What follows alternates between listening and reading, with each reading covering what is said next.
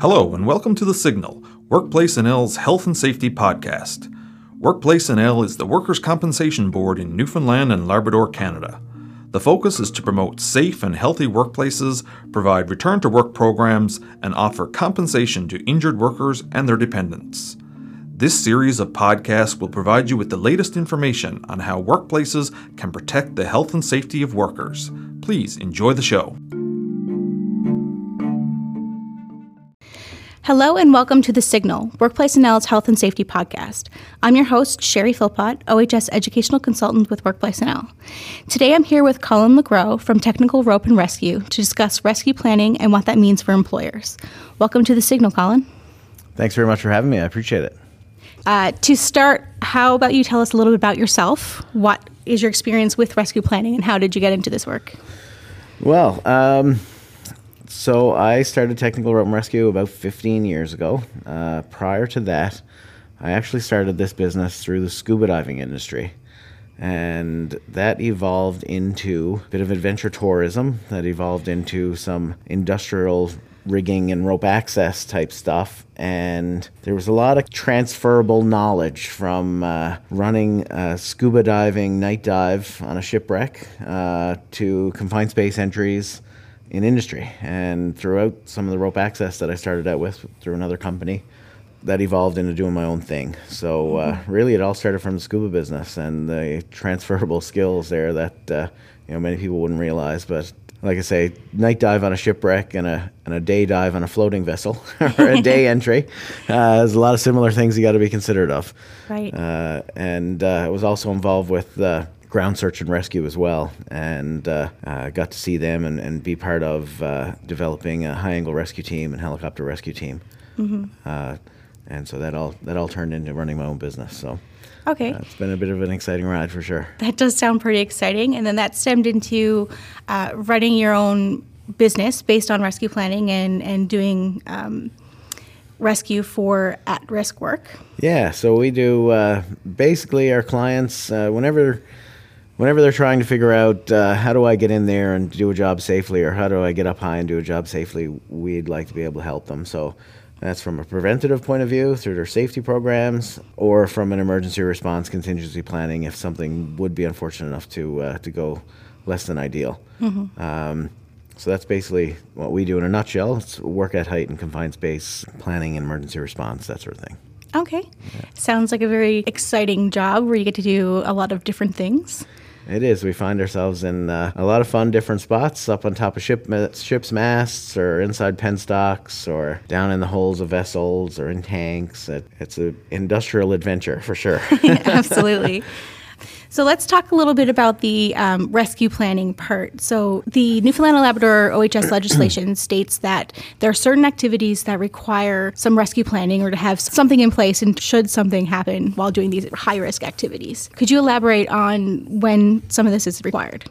One of the sections of the Act, and, and you could quote the section, but it's the Emergency Response Risk Assessment section. Requires you to do a risk assessment where emergencies might take place, and that's work at height, work in confined spaces, or work around hazardous materials. Mm-hmm. And the first part of this whole rescue planning process is to conduct that risk assessment to determine really where could people get hurt on our job site. And uh, to do that, you really need to have a look back at you know near misses and incidents in the past and determine of all the places where people are working or all the locations, how are we going to get that person immediate life preserving, life saving first aid in, mm-hmm. in the event of a, a reasonably likely injury. Right. Um, and then basically you start from there. Okay. And then, of course, most of what people are tuning into these days, as far as the rescue planning goes, is work at height and work at confined spaces. Right. Uh, some of the larger industrial sites we have around do have a lot of hazmat issues, and uh, they're they're taking on those as well. Okay.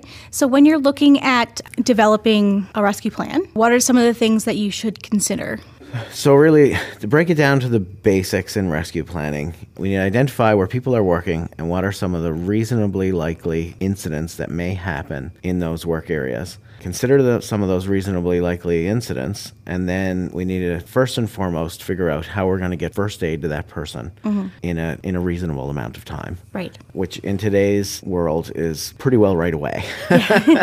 so we need to get them first aid right away And then your rescuers, whether they be trained emergency responder types or their coworkers, we need to make sure there's a means to transport them from where they're injured to advanced medical attention. So basically, on most job sites, that's going to be to get into the back of an ambulance Right. really, and be transported off site. So, that in essence is the basics of rescue planning. Uh, how are we going to get someone first aid? Then, how are we going to transport them to an ambulance where they can be moved off site to advanced medical care? Okay, and can you give us some examples of what you would put into a rescue plan for, say, the working at heights? So, for working at heights and confined space, there's a lot of a lot of similar things. Identifying roles and responsibilities of who's going to do what is very important. Right. Uh, so, someone's going to need to take the lead. There's going to be people who are going to gather equipment. Uh, there's going to be someone who you know meets an ambulance and facilitates getting off-site services to the point of where there an injury takes place identifying what equipment is needed uh, in order to be able to do this. Basic stuff. Where's the equipment stored? What equipment is required? Other things like communication procedures. Something could be as simple as, you know, are we communicating by phone or communicating by radio? And if so, what are the important phone numbers? What channels are we going to be on?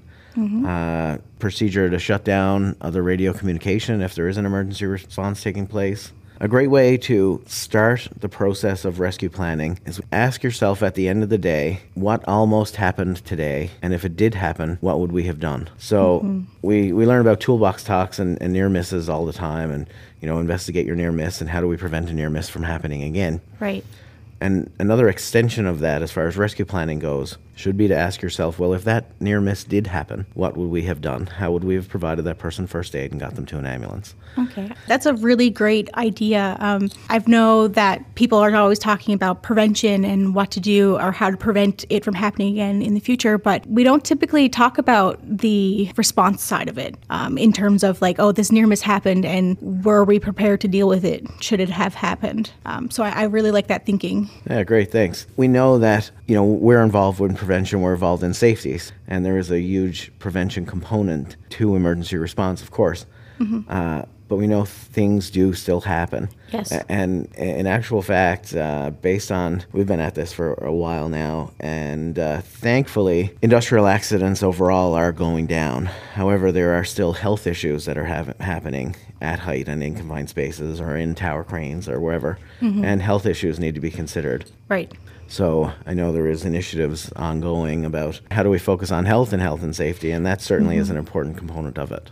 What are some of the biggest gaps that you see in employer emergency response plans? As far as gaps, I think that risk assessment component really needs to be strengthened. So, for instance, with regards to confined space, there's a lot of talk in the training. Well, we, we can't rely on 911, we can't rely on emer- municipal emergency responders. However, understanding how they impact your risk is important, and they do still provide a, a valuable service, but that service changes based on where you're at for mm-hmm. your job. So, a rooftop job in St. John's uh, has risks of someone having a medical incident on top of that roof. But we know in St. John's, we can rely on a municipal fire department to come and help with that. Right. And we can provide immediate first aid on the roof. Okay. There may be spots outside St. John's. There's many places outside St. John's where you can't rely on a municipal fire department to perform those services. There's lots of very well trained ones, but understanding what the municipal fire department can offer is still very important. Mm-hmm. And a lot of the places you do have very valuable services, but some places, unfortunately, they do they do change. So really understanding that risk assessment and understanding what contributes to accidents in the first place. Right. So when people jump into rescue planning, they're jumping right into, well, what's the fancy tricks I can put in play to get someone out of a confined space or get someone down off a mast or a tower? But you really need to really look at, well, what's going to contribute to those accidents in the first place? Mm-hmm. What are they going to look like? And I'm not sure that safety person who's driving prevention mm-hmm. Uh, can do that alone. Someone really needs to have uh, a fresh eyes look at what accidents are happening. Right. The safety team is involved usually solely in prevention, preventing these accidents. Yeah. Someone with an experience on what accidents are going to happen, what are the potential, and looking at drivers of accidents like, you know, do we have a whole lot of new people on this job? Is this routine job or is this something we do every day? Is there pressure due to timelines? And I know we try to alleviate all these concerns, but mm-hmm. the fact is there are contributing factors to incidents. Yes. And an, a rescue plan and an emergency response risk assessment needs to look at those contributing factors.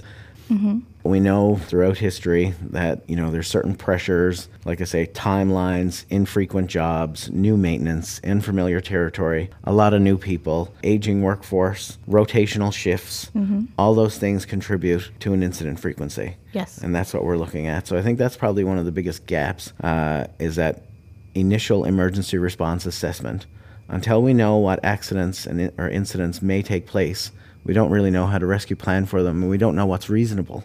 Right. Uh, it's unreasonable to think that every small job site is going to have a fire truck and a, a trained NFPA Right. emergency response team. So we need to take a reasonable look at what likely might happen, and let's start there, and then we'll improve things a whole lot. Okay. Another big gap, I think, is a rescue plan for a rescue team is one thing, but a company emergency response plan mm-hmm. is another. Right. And people need to understand what the differences are. Okay. So on that point, what are some of the differences between a employer's emergency response plan and the rescue team plan? So both of them need to go hand in hand. Mm-hmm. An employer's plan is going to be more of a worldly look at things. So, who's going to call for offsite services? How do our communication procedures work? Or who is going to be part of the team? More holistic based on any accident or incident that can happen. What needs to go along with that, though, are the details, the tactile. How are we going to move someone? And your mm-hmm. rescue team are basically they're transporters. You're moving someone from a place of a predicament to a place of care. So we need to get the person care. So your rescue team, the guys who are trained to use ropes and tripods and that sort of stuff, mm-hmm. they need to figure out more tactile on the ground things like anchor points, how long ropes need to be, you know, where are we going to, how are we going to set things up, if things need to be set up, or how, you know, sometimes it's okay to have things stored in bags nearby, sometimes based on the risk of the job such as painting some sort of hazardous welding in confined spaces. You may choose to have your gear set up on site. Mm-hmm. So that's the big difference. You, you have to have both. Sometimes you see one or the other, and then you don't have the details on how to actually get the job done. Right. Yeah, okay. So the details are, are important. Absolutely. So, when we're talking about a rescue plan and having dedicated rescuers, what is the typical training or the type of training that a rescuer would need? So that's a real loaded question and takes some time to kind of explain. So, rescue training right now in, our regulations, there's no definitive guide to what rescue planning or rescue training looks like. Mm-hmm.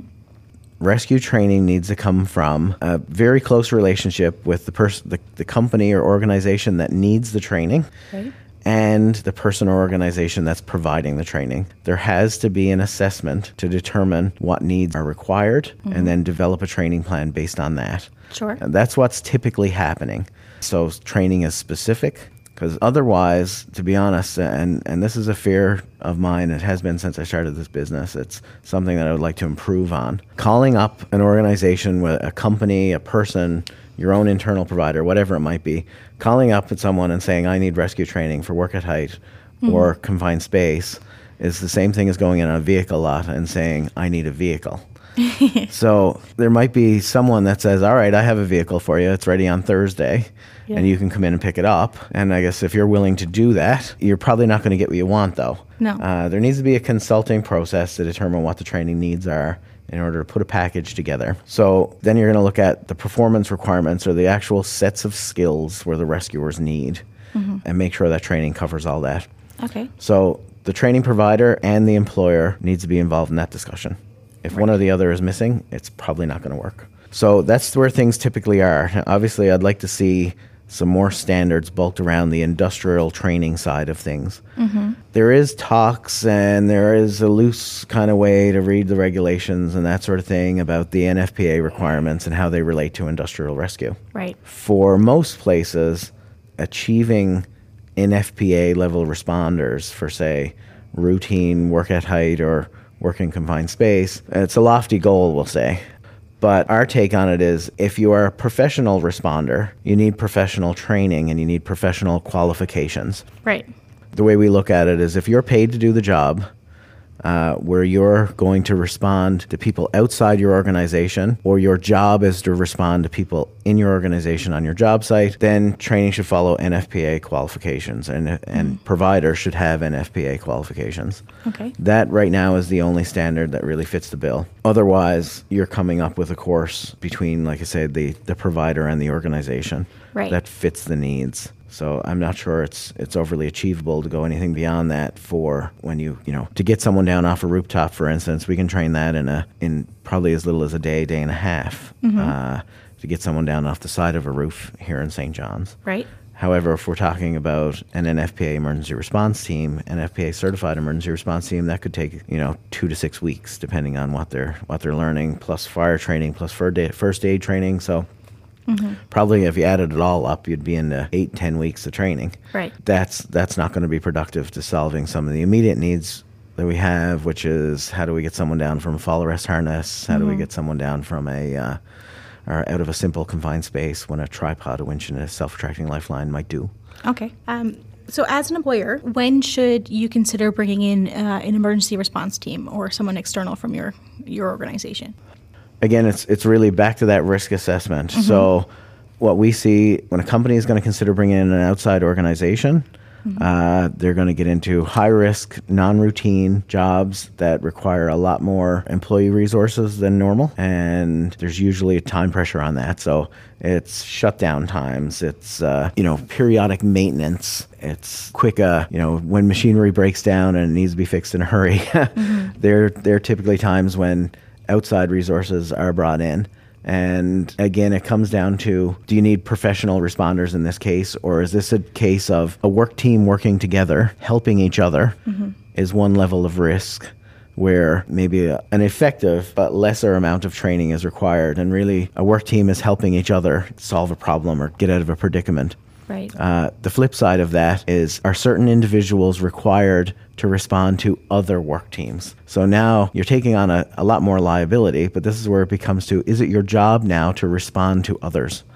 Uh, and if it's your job to respond to others, you want professional responders. Right. We use the analogy if you feel it's important enough to call an ambulance, even if you have bleeding, some level of bleeding, but if you feel it's important to call an ambulance, you want paramedics to show up, you want trained professionals. Yeah. Flip side of that is someone with a two day standard first aid course can probably stop bleeding, but that's not who you want showing up in an ambulance, Right. right? You want professional trained responders if you are relying on someone else. So that's where we divide up our two major thresholds as far as our considerations for training and risk. Mm-hmm. Do we have work teams responding to each other and helping each other out? Right. Or do we have individuals having to respond to others?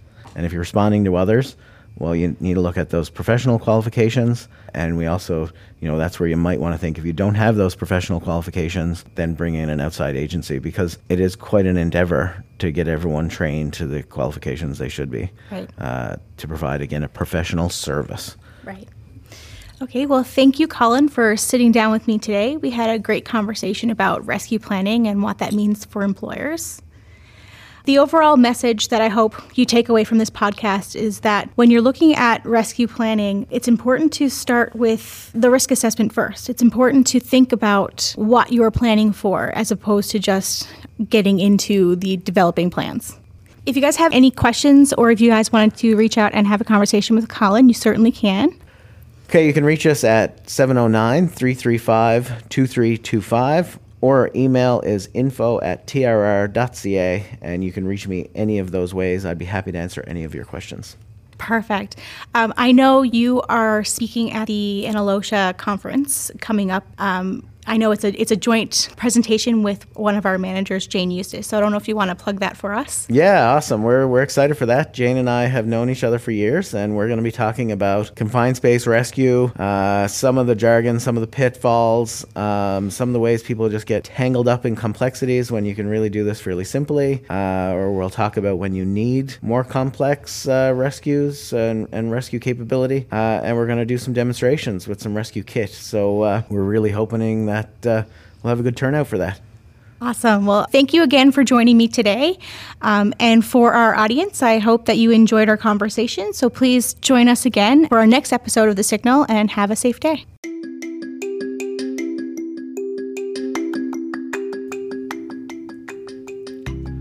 Thank you for joining us today. Transcripts are available to use in your workplace to increase workers' knowledge in various occupational health and safety topics. Visit workplacenl.ca for more information on the services we provide to workplaces. Feel free to share the signal on social media to improve workplace health and safety everywhere. Thank you, and have a safe and healthy day.